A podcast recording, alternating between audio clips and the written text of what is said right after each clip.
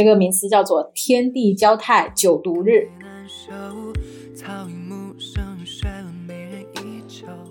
菖蒲跟艾草都是纯阳之物啊。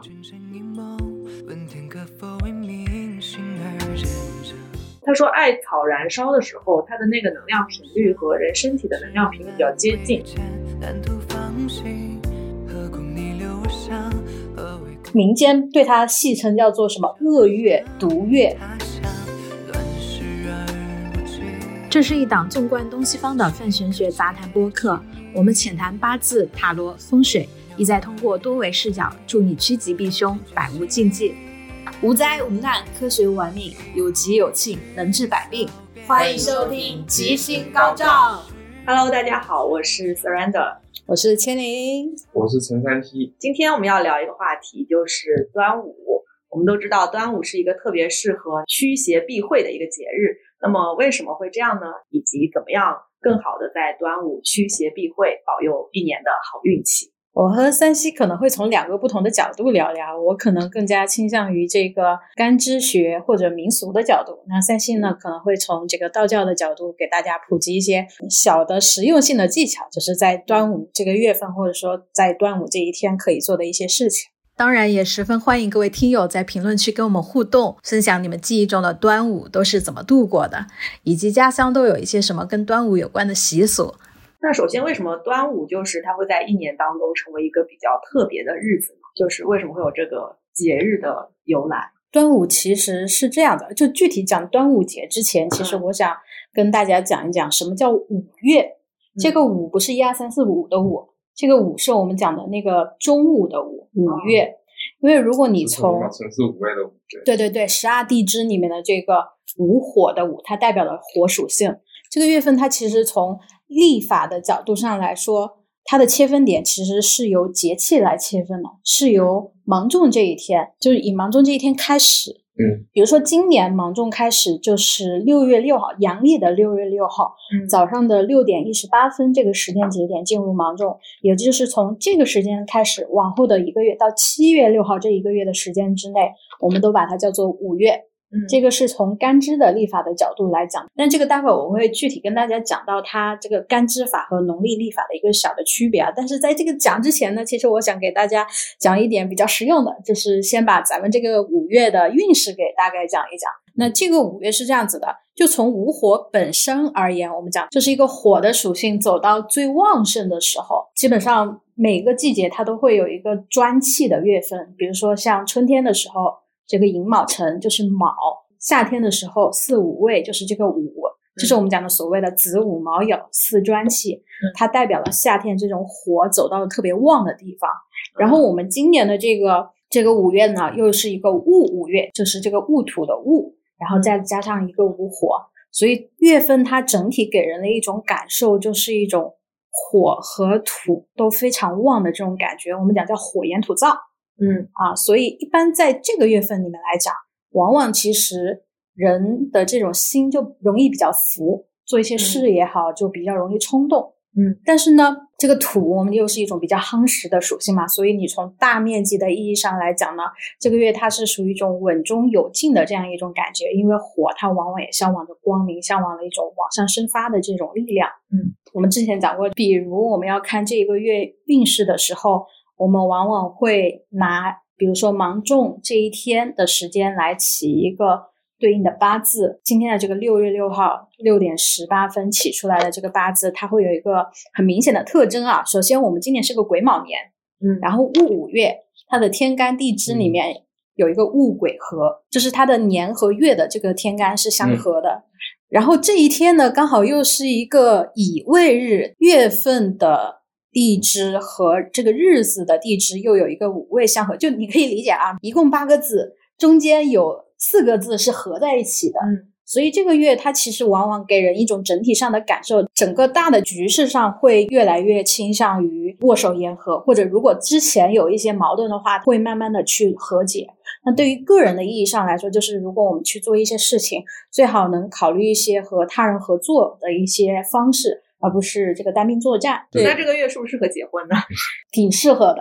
首先，子午卯酉这个午火，它就是一个桃花，而且午火桃花它是那种礼尚往来的，就是一些这种宴请宾客啊这种感觉。这个月份还有一个很大的特征啊，就是它从属性上来讲呢，它就是整体是一种我们讲叫木火通明之象。就是火属性、木属性都非常的旺，嗯，那火属性和木属性代表的都是一些什么样的行业呢？火就不用说了一些什么娱乐啊、传播啊、文化，木也代表了文化，因为木它也主东方嘛，特指我们这一些传统性的，或者说一些和这种身心灵有关的一些文化。所以说这个月份可能传媒类的股票会涨吗？嗯，可以关注一下啊，而且 那我手上的传媒再拿一拿。你如果有关注的话。传媒类的应该从上个月就已经开始有小的涨幅了。嗯，对，它其实之前已经涨了很久了，然后最近略略回调了，然后又第二波，感觉第二波就没有第一波那么好。就上一个月叫丁巳月，它的那个火还没有到最旺的时候，这个月的火反而就已经走到它的极旺之地了，所以就相当于它那个马上吉盛要转衰了啊，所以这个月还可以再拿一拿，下个月就可以清掉了，下个月之前就可以清掉了啊。还有另外一个角度，就是从神煞的这个角度上来说，这个月里面其实非常多的吉星。你像一些什么天乙贵人啊、太极贵人啊，还有文昌祠馆这些，不是刚好又度过了一个这个高考季嘛？嗯，那今年其实高考的话，挺对学生有这种在文昌啊或者学业上的一个加成的。而且它还有一个星叫华盖，嗯，华盖我们讲这个星就是一种内心有点孤傲的，然后喜欢研究一些。小众领域的一些爱好的，所以这个月开始会有更多的人关注内心。当然啊，刚才还讲了一个最最重要的这个火属性走到旺地了，就最明显的就是从六月六号当天，苹果不是开了一个发布会嘛，然后把他们最新的这个 VR AR 类的产品都拿出来了。你有去看那个发布会的话，你就会觉得哇，这个离火九运又。进了一步，这样的一种感受是，就是跟这种虚拟现实相关、增强现实相关的火嘛，它代表了这种一种虚拟态的东西。这就是整个五月的一个大概的概览。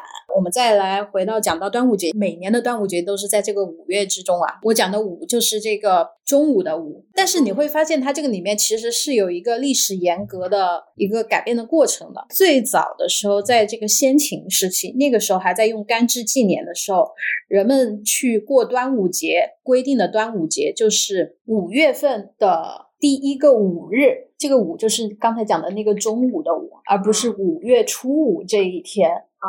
就大家一听起来就很复杂嘛，因为六十个天干地支、六十对组合不停的轮替的这个过程中，它它其实十二进制算起来实在是有点难，不如十进制好。月份有规律。就是，但是你排那个排日子的日子的干支，它要用那个口诀，很麻烦。它相当于没有那么固定的一天，不不像我们这个农历的月份，初一、初二、初三都是这样固定的下来。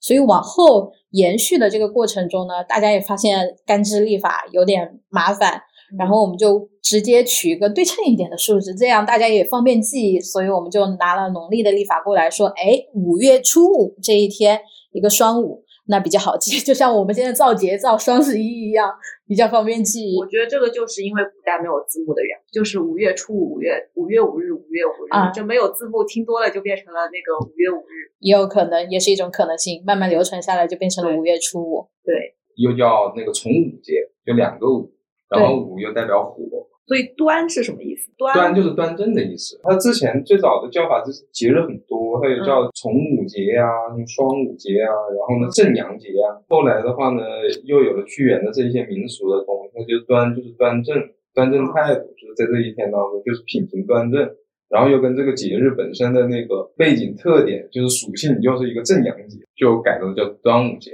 端它还有另外一个含义，就是开端嘛。啊，五月初五，就我们知道的，我们现在知道的端午节都是以农历来计算的。这个所谓的五月初五，正好是五月的刚开始，所以它其实也有这种开始的含义在里边。哎，那感觉就是端午其实是一个还蛮好的日子。为什么我们通常都说端午就是其实做的都是一些驱邪避讳的事情，比如说什么雄黄酒啊、菖蒲啊。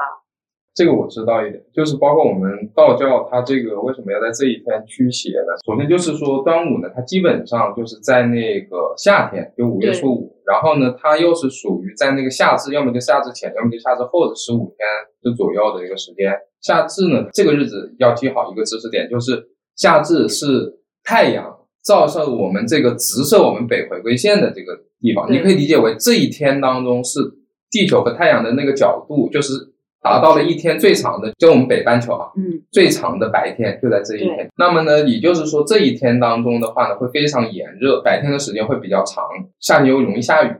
那么潮湿炎热会有很多毒物就从地里跑出来了。哦，那么我们推测就是说，那个时候在古代的时候，他们防蚊啊和防这个措施啊，所以说就有雄黄酒苍，这其实都是防那些虫子。毒虫。对，那为什么跟驱邪有关系呢？因为这个古人的话呢，比如说村子里面啊，他这个时候呢，就是被蛇咬一口或者被什么五毒毒死了，突然就没了。嗯，那这个他就认为是一些鬼怪妖精，然后又这么多毒物出来。他们就认为说呢，这个东西呢跟这一天的会有关，对，然后大家呢误以为说这个东西是有邪气，就做一些驱邪的事情，这是第一个。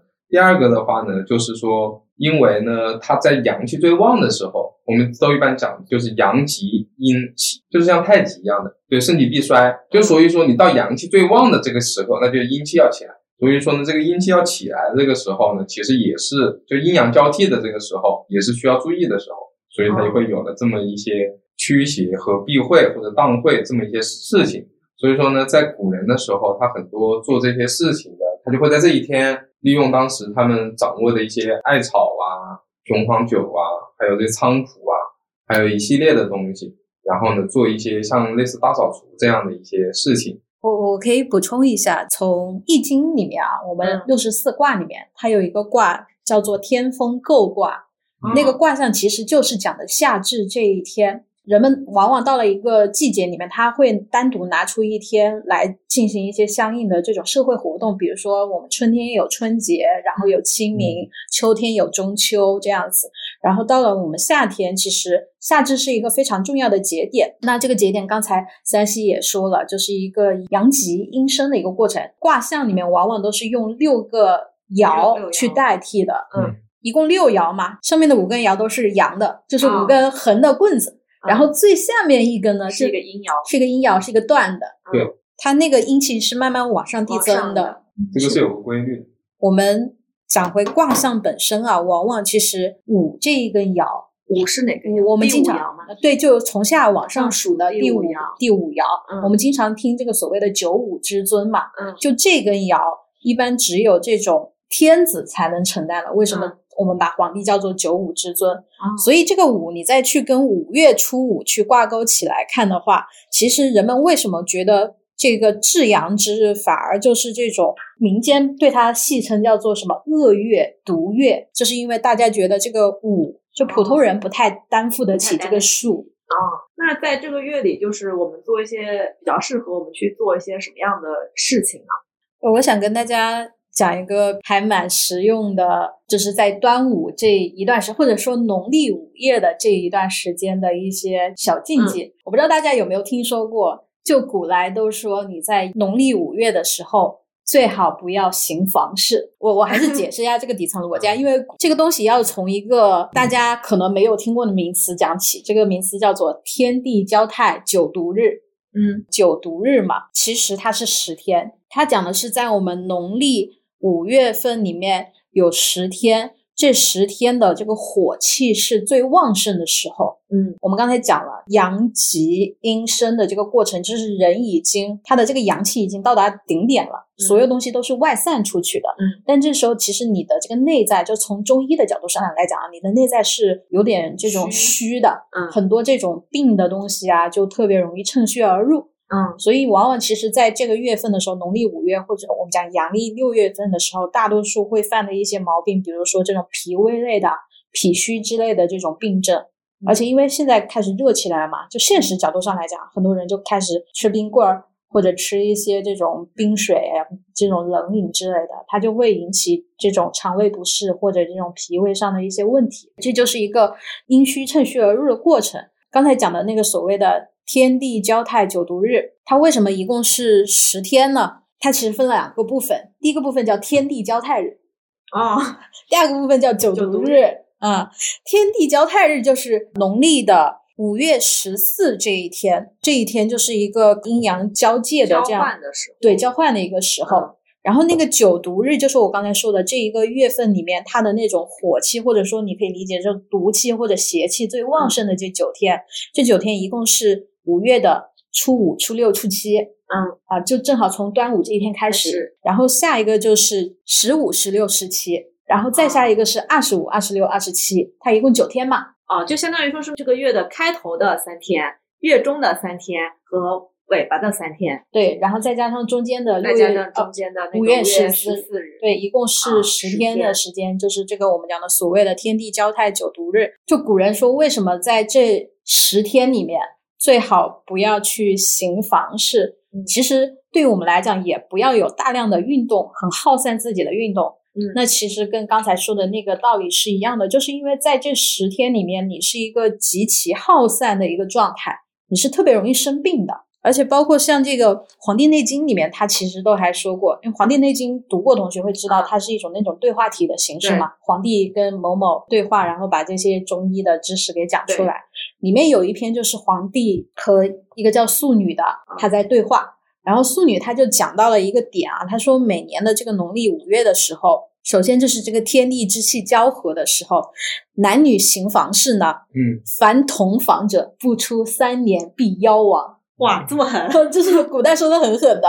嗯，对他们这种俗语，我正好补充一下。刚才他说的这个谚语当中，其实还有更多的，比如说古人还会说那个夏至，如果说是今年的夏至，如果是在端午前的，那么今年必有灾年。今年的夏至正好是端午节的，就五月初四那一天，就是夏至过完以后，然后就是端午。如果是出现这样的事情，会影响收成。当然，这当中的逻辑可能更多的是跟那个农民那个时候的那个二十四节，就主要是指导他们生产农作物嘛。对。那因为农作物跟天气确实有很大的关系。那么夏至过早的来，那么呢，可能真的就会对这个农作物它的成熟也好，或者说什么样也好，就会有影响。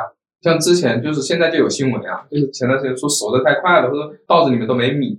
啊，就是新闻之前还播了，还有什么河南那些什么要赶紧去收，如如果说不收的话，就是等于说那个粮食都那个俗话的一些说法，包括莫林刚才说一些说法呢，我们可以呢把它当做一个说法，对，只是说现在呢我们对吧有杂交水稻，或者说有一些科学的方式，逐渐的像这种东西都不用了，就不太信了，因为我们有很多这种方式可以让收成更好。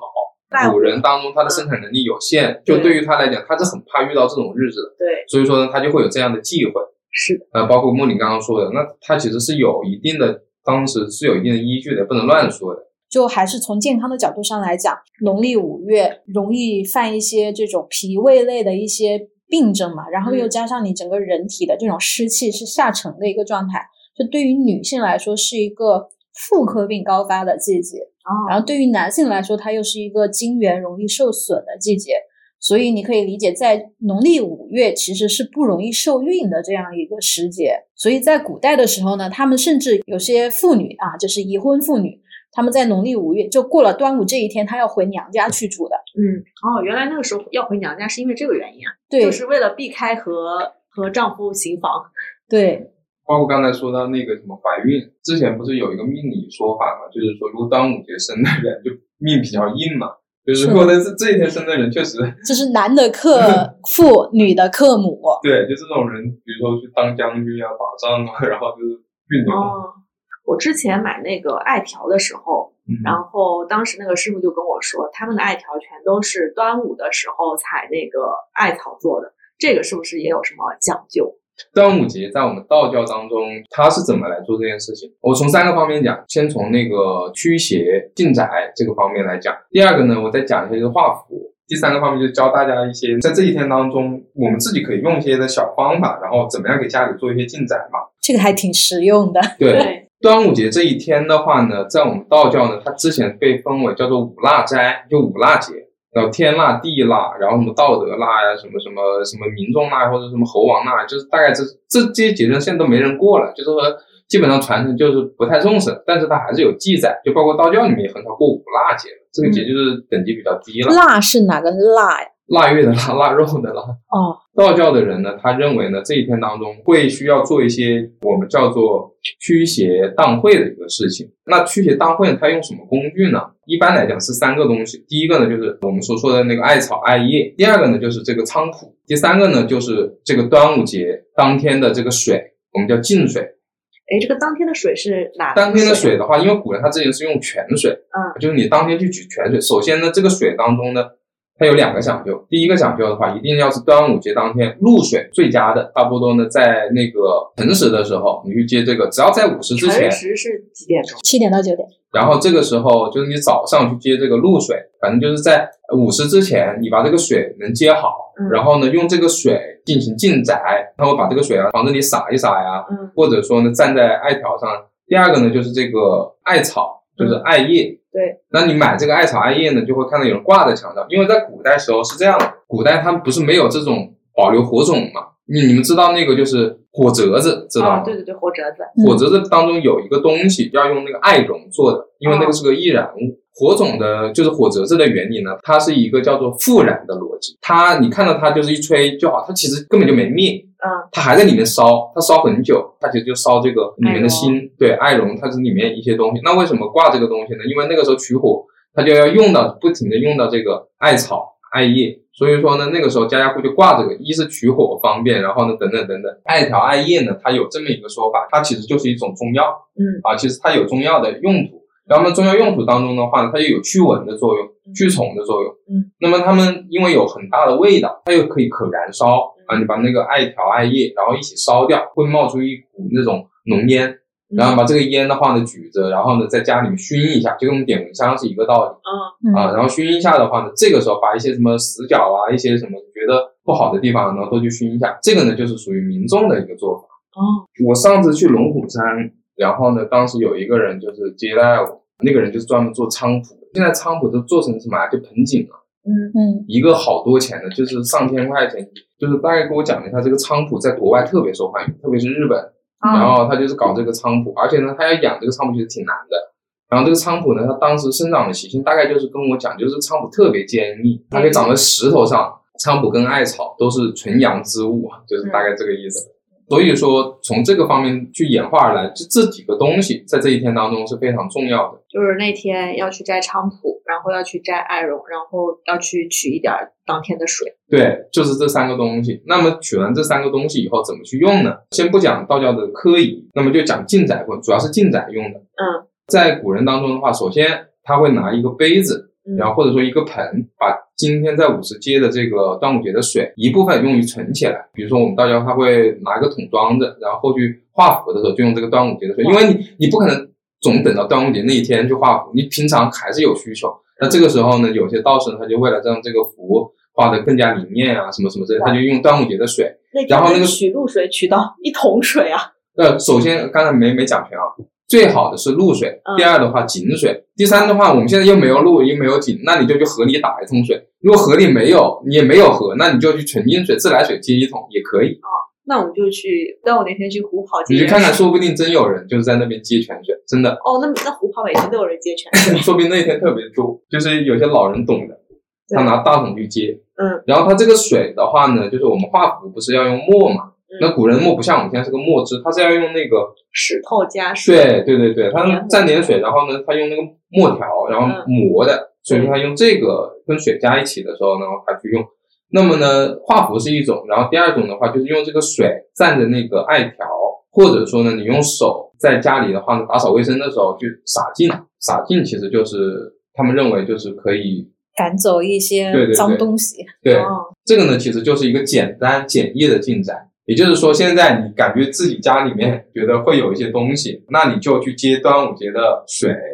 呃，午时之前，在午时的时候，也就是说，你一定要在十一点之前，嗯，然后呢，把这个水接好。对，洒净。什么叫洒净啊？就是把这个水泼，就是一点一点的就洒净。你看过那个观音菩萨吗？嗯，观音菩萨他那个瓶子里面洒净，就是观音菩萨不是用那个什么用你的中指弹一弹，对。粽子弹一弹，然后放在那个什么，它的那个什么杨柳枝上啊，然后就是撒一撒就好了。特别是家里的一些犄角旮旯弯的地方，嗯，那些墙角啊，或者是一些家具的那些，就是我们一般其实，在家宅风水里面讲啊，这种边边角角的地方，它是最容易藏污纳垢的。这种藏污纳垢不仅是说你肉眼可见的那些灰尘啊什么的，它也会容积杂气。嗯，这种杂气往往是最容易招阴的。嗯，那如果说你要讲究一点，那你就在午时的时候，你就在正午的时候做这件事情。做了洒净以后呢，然后这个时候呢，一般是把艾叶、艾条这个挂在门口，因为它是相当于是一个类似于香水的香囊的那个作用，防止蚊虫进来。也可以当做一个门神的角度，因为它是吉阳之物。还会挂门神吗？对，有的是挂门神，有的是贴那个什么贴符箓、贴符。然后这几个呢，都是之前就算清朝都是人手一个。还有一个呢，就是他们会去寺庙或者道观去开光一些这种辟邪的东西，它会有那个叫做三鬼花钱。三鬼花钱这个呢，是每个家里面那个时候就都有的。什么是三鬼花钱？是一种钱币。对它，你可以理解就是这种驱邪纪念币。对，然后这个纪念币的话呢，它正反两面呢就是道教的一些咒啊和这个，像一个纪念币啊，然后串成了一串儿是一个就一个。这个纪念币如果现在是真的，就现在你去买啊，就基本上是大几千块钱才能买到的。大几千块钱那是真的，如果你买个仿品就几百块钱。哦，现在都是按照那种文物文玩的这个角度在收集这个。当然，现在肯定有些人也可以做出来。那除了这个东西，还有没有别的？就是古人的那个端午必须买的东西。比如说香囊佩戴的这个香囊，那以前的香囊它其实也是一样的，它会把那个艾草做成艾绒，然后塞到那个香囊里面去。而且你发现很多香囊它都是以这种五色线来制成的，就是它的那个颜色是那种很艳丽的啊。我自己小时候有印象，比如说幼儿园到端午节都会发一个那个小香包，嗯，它都基本上是这个样子的。我现在也有也有香囊，然后我感觉那个香囊好像。不只是艾绒，里面好像还放了很多呃，还有对，还有其他的啊，什么东西？对对对，是的，它主要的作用也是用来驱蚊虫。嗯，对。艾草还有什么妙用？艾草用处很多，道教里面其实用艾草的话呢，也就是烧，就是烧用它的烟。嗯。当然，它其实可以做成那种什么艾灸，应用在那个医学方面。然后呢，艾灸现在不很流行嘛，各个地方都有艾灸馆，我们那个公司旁边还有一个艾灸馆。其实那个端午是比较适合做艾灸，做艾灸的，是的，就是它，比方，尤其是其实现代人体内的湿寒之气都是比较严重的，所以端午的这种时候做艾灸是比较有助于你的身体排出湿寒之气。而且现在不是那个新冠嘛，新冠它其实本质是一个寒症，所以其实在端午的时候做一做艾灸也有助于后面预防新冠。然后有一种说法是这样子，就是说，他说艾草燃烧的时候，它的那个能量频率和人身体的能量频率比较接近，就那个气比较近，所以用艾条燃烧了之后，它其实用的不是那个热，用的是那个气，是可以就是帮人体去补气。是的，就包括它这个关于艾灸的方法有很多，有的是什么直接还隔着一层布，有的什么隔了一个石头，反正还有隔姜灸啊什么。哎，对对对，反正就是很多很多。我来讲一个你们不知道你们接触过的用法没有？可以用艾草洗澡哦，我知道，或者艾草拿来泡脚。大多数人是泡脚，我自己其实记忆比较深刻啊，因为我湖南人嘛。我小时候对这件事情非常深刻的点是什么？我每次基本上到了端午节附近的时候，我就会发疯毒。就是它呈现在你身上的，就是像一个一个的那种跳蚤咬过的包一样。哦啊，是吧？像疹子一样的东西。它不是疹子，就是一一次就是一大块一大片，像那个蚊子咬过的一个大包。嗯。但是又是那种奇痒无比的那种，就就就比蚊子咬你可能几分钟就消了嘛。那个蜂毒它是由你体内然后散发出来的。这种感觉一般是湿热导致。对，就是你体内毒素已经积累到一个时候了，然后到了端午这个时候，它就发出来了。我前面说了，你这些体内的这些气都外散的过程嘛。嗯。所以我小时候基本上从我有记忆开始啊，到我去读初中之前，我基本上每年这个时候，我们当地的湖南的方言叫风驼，就驼就一个一个的驼嘛，这种感觉叫风驼。那我每次到这个时候，我我奶奶。他都会去拿那个艾草，就去熬中药一样的，熬一大锅那种洗澡水，然后放到一个盆子里面去。就是我只要一长风坨，我就会被我奶奶逮过去，然后往那个盆子里一泡一个下午，就是用那个艾草洗澡。而且非常神奇的是，基本上只要用这个艾草的洗澡水洗过全身以后，第二天我这个坨就会好了。嗯，就它那个红疹子那个坨还会在，但是它就不痒了。你这么一说，我突然想到一个事情，就之前好像是你的一个朋友，他说他在酒店住，然后呢，就是感觉可以看到那些东西，然后问我有什么方法能够简易的让它破掉，我就说那你就把艾草放门后面。那其实也可以带根艾条，就比方说烧一烧，熏一熏。嗯，对，是的，是的，你可能在酒店烧不行，你就是把那个东西放旁边，应该是可以的。我在酒店里面会做艾灸，因为它这个在中药里面，艾草上面它除了驱蚊，它好像是有一个叫做什么？它有一个叫做开窍，哦，它这是开窍药，开窍破痰。这个开窍的意思，应该是不是就是让心神安宁的意思，或者说让整个精神更好一点？啊，它是有安定的成分。另外还有一个东西，就是我们在端午这一天用的最多的一个物质。就是雄黄。嗯那么我往常知道，比如说雄黄酒，包括那个《白蛇传》里面不都对说那个白素贞喝了饮了雄黄以后就现出了原形。，对，就现出了它的蛇尾巴。其实菖蒲也是可以入酒的，嗯，它会把一些这种毒的东西给逼出来。我对于端午节的印象都是源自于我小时候，小时候过端午节的时候，我奶奶她会去买那种雄黄。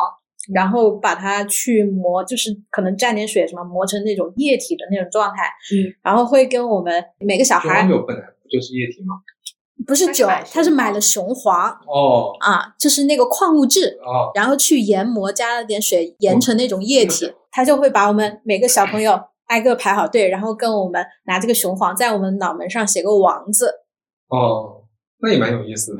我记得的说法就是说，就是写了一个王，你现在就是一个大老虎，你就可以把这些这种邪祟给驱赶掉，怎么样？我印象最深刻就是那个雄黄的那个味道啊，真的是太冲了。哦就是他他在你脑门上写下那个第一个王的内横的时候，你那种雄黄的味道就是直冲天灵盖的。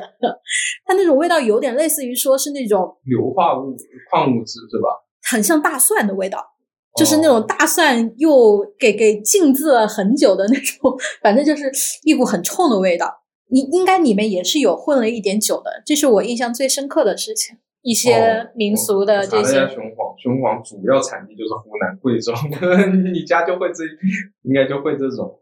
啊，所以你们就小时候都没有这些没有，我们主要就是艾草，啊，那你们小时候过端午节一般都是咋就过就？是烧，放蚊香一样的烧，感觉就。菖蒲会挂在门上，会在门上挂菖蒲。对，嗯然后然后就是在那个门的旁边插那个艾草，一然后插插插半年，嗯，对对对对，然后它后面慢慢 干了。对干了。再然后就是会有会会带香囊，啊，是，会有那种香囊，就弹药比较多。香囊里面的物质应该就是这种什么各种中草药。对各种中草药，可能也有艾草。我我小时候可喜欢香囊了，就每次幼儿园，然后到端午节的时候发香囊的时候，我就可宝贝那个香囊了，一揣都是一整个月的那种，每天都带在身上。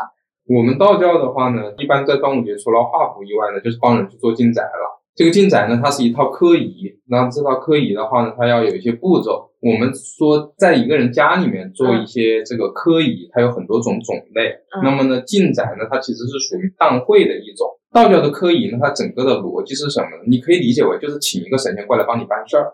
嗯哦，那你怎么请这个神仙呢？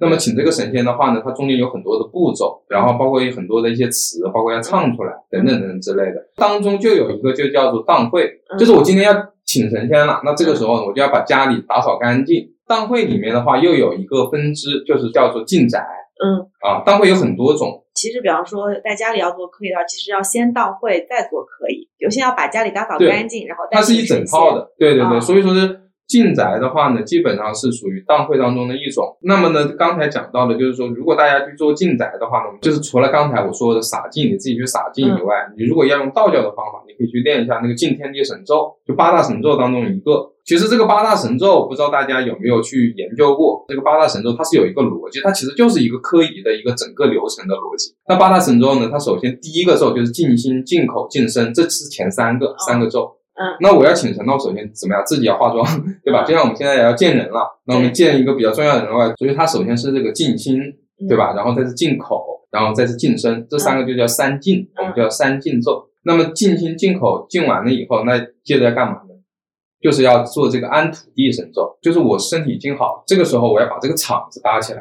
嗯安土地神咒的话，就相当于我要把土地啊和这种接引的官员啊，或或者说有一些这种我来接天上的人的时候，仪仗队我给你嗯全部都给你准备好了。老板请上座。哎，对对对，我把这东西全部先把这个会议室布置好了。安土地神咒是第四个咒，安土地神咒呢，其实就是把这些土地跟他汇报一下，有人要来了、嗯啊，这个时候你应该准备准备会议。室预定好了。对，然后其他的人你也都别来了，这治安队全部都给你安好了。嗯所以说他那个里面去看一下安土地神咒，基本上就是什么护法呀，什么什么之类的。安土地咒完了以后，这个时候就是荡会咒，就是叫敬天地神咒，我们也叫荡会咒，嗯就要念这个咒。待会儿我可以给大家就念一遍。那么敬天地神咒呢，那就是属于我认为啊是八大神咒当中最具有攻击力的咒。所以说呢，这个我们在一人之下当中看到的这个金光咒有攻击力，其实金光咒其实不是攻击力，就是是真正的就是这个敬天地神咒咒去掉，嗯它就是相当于呢，待会儿我给大家练一下，就是那个天地自然，然后反正就是杀鬼万千，就一大堆这种东西。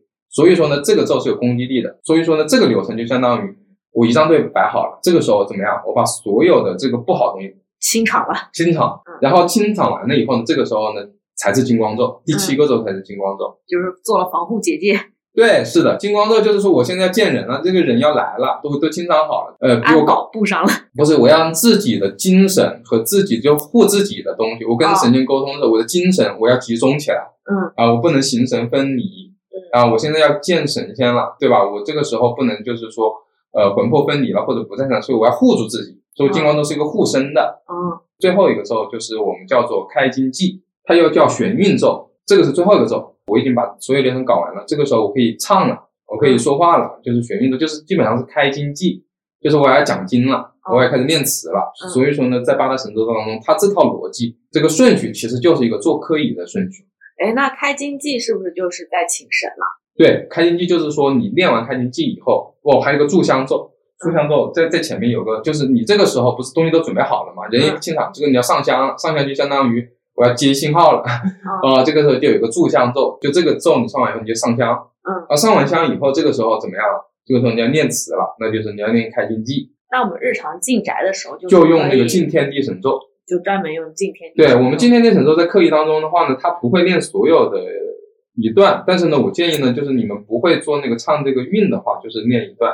我给大家简单的唱一个：天地自然，晦气分散，洞中玄虚，黄朗太远，八方威神使我自然，灵宝福命，普告九天。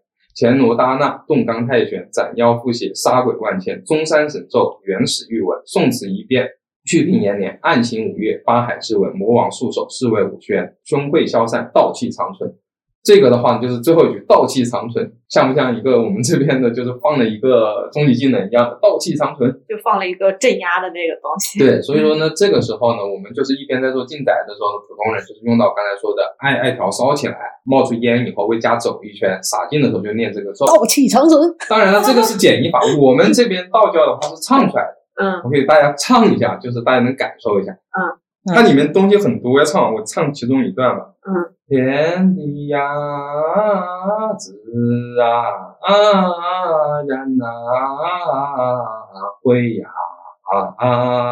气呀，晦气分散啊，东啊，中啊，洞中玄呐，虚呀，光啊。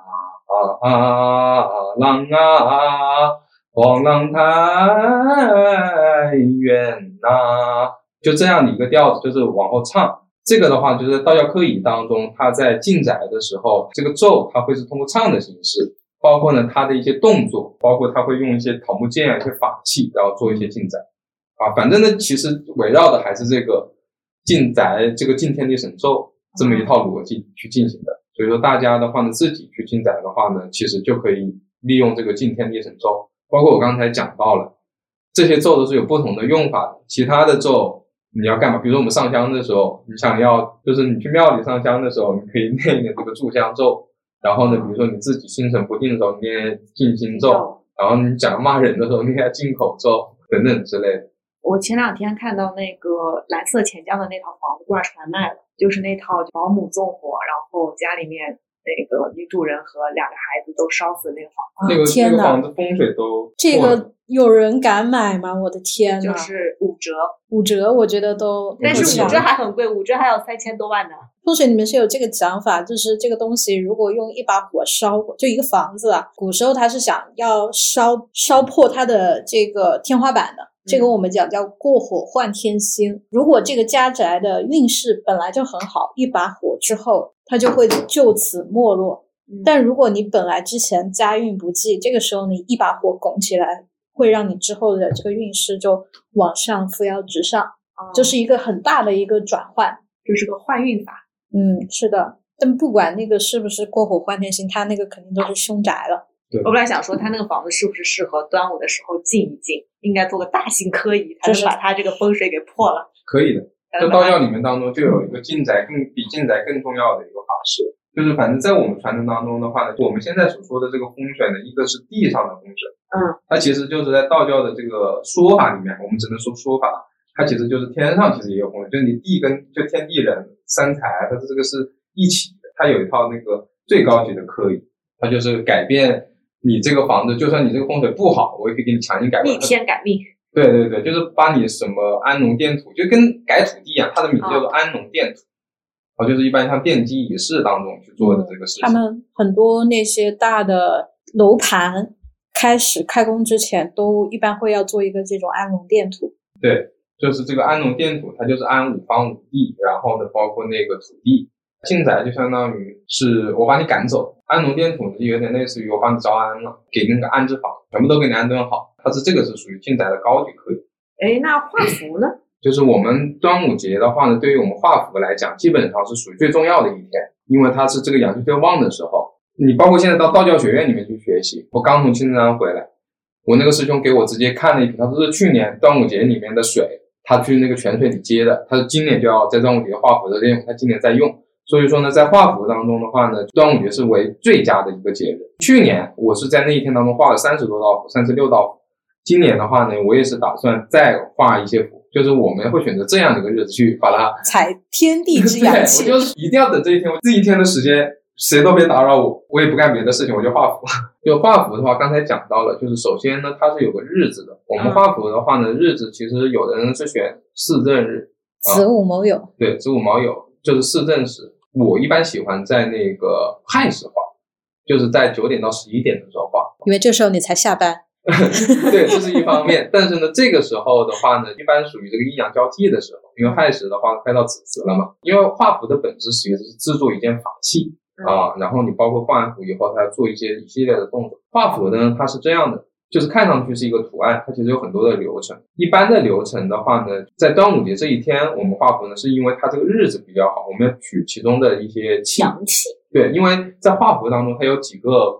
步骤当然，不同的门派肯定有不同的流程。那像我们门派或者有些老师传承它不一样。嗯，比如它有一个就叫取气，气从哪里取啊？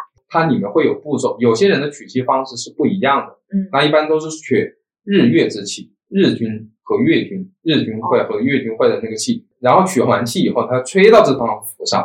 啊，这是一个取气的动作。当然，我不是从最开始取气是用兰花指取的吗？这是我们的这个大拇指和你的食指，好像做成了一个杨丽萍的这个孔雀指的这种感觉，然后放在你的耳边，叫一时雷霆。然后呢，这个时候呢，就是进行取气。取气的时候呢，取完这口气以后呢，要吹到这张符。这个其实比较后面的步骤。啊，然后画符的话呢。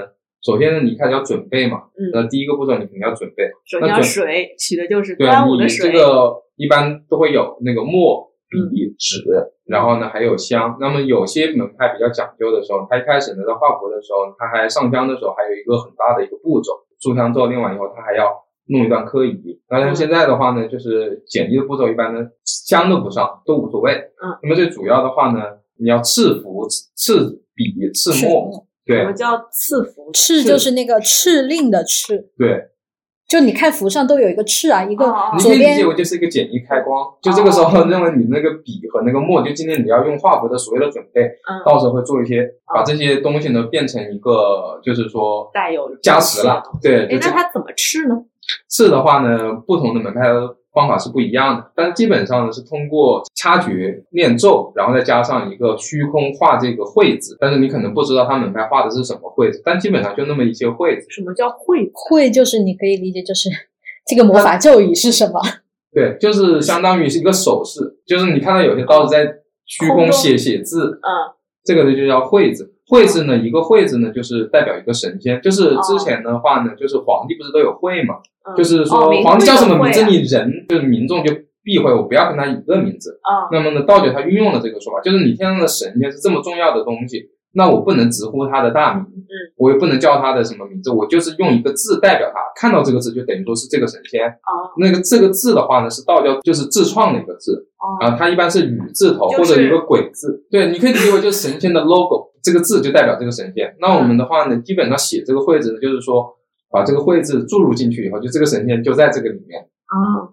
对，然后呢，经完第一个步骤以后呢，这个时候你就要开始画符。嗯，那画符的话呢，那么它基本上是上下结构，很少有左右结构的。符头符尾当中的话呢，会有一些讲究，这里不展开讲。这个里面的奥妙就在于呢，它首先第一个呢，画符的那些图案你是可以模仿的，嗯，但是呢，像刚才所说的这个取器、制符、制笔这些东西呢，你看不到的。然后呢，还有一个呢，就是就是它有一个叫结煞。结煞的话呢，就是当你这个符画完以后呢，这个时候你要做一个结煞的动作，就是相当于你这个符最重要的事情就是要做结煞，就是收尾了，就是注入能量。取气不就已经注入能量了吗？符一般它的符呢，它其实的逻辑就是一道命令，嗯，就这个符要干什么事情，嗯，比如说你要你说的这个符是祝桃花的，嗯，那这个时候呢，创造这个符的门派呢，他就认为这个桃花是归谁管的？归天上哪个星哪个神仙？比如说是月老。结煞就是多个会字叠在一起，你请了哪些神仙？哦。最后一一步的时候呢，就是在这个黑图上会写不同神仙的一些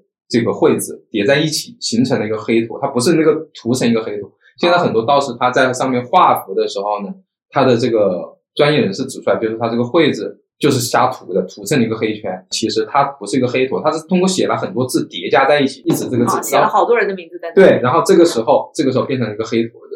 所以说你不知道那个东西，就是这个黑坨子里面到底写的是五个神仙还是十个神仙？比如说我们这个道教传的符当中，有一道符它有二十八个神仙。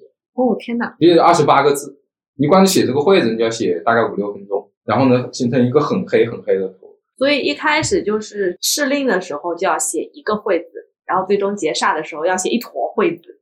对，就是结煞不是每个符都有结煞的，有的是不用的，大概就是有这么几个步骤，你可以理解为就是。首先呢，这个符它是一个图案，嗯，这个图案的话呢，就有点像图像学，就是人他是这样的人，你看到花你就觉得，哎，这东西好，嗯，呃，我我很喜欢，然后给我自己产生愉快的心情，对。那么这个时候你看一张符，那你其实就会产生一种图案对你心里的一个暗示，嗯，就专业画符的或者道士画符的这个步骤，它其实就有这么多很多的因素在里面，包括后面的话呢，给符助灵啊，它其实还会有步骤，不同的符它都不一样。好像现代人其实一聊到传统节日，都会有一种，就只要是节日啊，现代人其实没有什么感知的，就觉得只要节日我就买买买，我就消费就好了。包括商家测也都是，只要有节日，我就想跟这个节日结合有什么卖点。但是真正其实我们为什么想录这一期节目，包括跟大家讲了这么多一些实用的小技巧，就是我们在端午这一天真正可以用到的，也是想。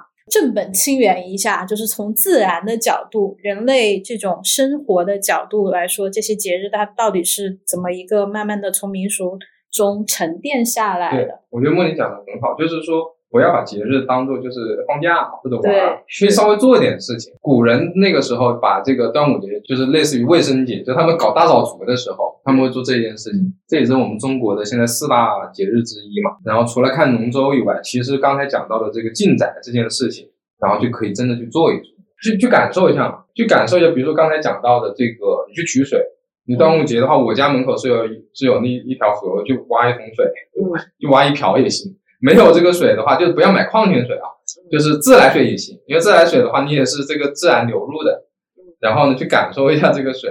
然后呢，这个艾草、菖蒲、艾灸这些没有体验的，也可以稍微体验体验。对，也不贵。其实感觉就是中国传统的节日都是一种人和自然就是相交互的一个活动，就是根据自然的气息的变化、时令的变化、这个环境的变化，然后人相应的去让自己的生活能够过得更好。对，可以去观观察一下。首先看一下端午那一天，就是夏至那一天，端午的前一天，那一天晚上几点钟黑？我估计得快八点、七八点才黑。然后第二个呢是关注一下那一天当中。到底是不是真的有好多虫？你们再看一看。第三个就看一下那一天当中的正午和这个阳气有没有什么变化。其实这些端午节，包括这些习俗，都是古人他在生活当中、自然当中总结出来一些经验。然后呢，后面变成节日，那肯定是加了很多民俗的东西，有玩的，有什么东西。本质其实是他们对大自然的一些探索啊。其实我们去沿着古人他探索的这个时候，就发现一些东西，其实还蛮有乐趣的。我觉得端午节的时候也可以，就是大家也可以去感受一下自己的状态，是不是？比方说会变得比较浮躁。或者说，可能就感受自己身体的一个身心变化。就是现在，其实很多人都会出现这种猝死这种事情嘛。但其实一个人他在真正猝死之前，他其实身体肯定有多次给他发过信号，只是他自己就现在的人可能已经不习惯去感受自己的身心状态了，所以他可能一次一次都没有都没有感受到这个东西。我跟你讲，嗯，古人养生比我们厉害多了。就是我们现在完完全全是因为环境卫生和这些微生物的改善，让我们现在才有这么高的寿命。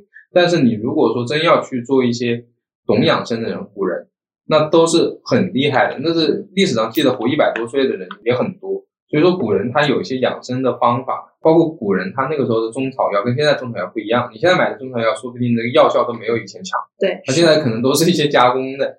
那古人摘的林子，那就真林子，真人参。是的，包括这个自然界里面的这些东西，他们又有一个说法，就是这个自然界当中生长的这些草药啊，就你生长一个，比如说有个毒蛇的地方，毒蛇出没的地方，在它方圆十米或者说一百米之内，必有这个毒蛇咬咬它的解药，就是一种草。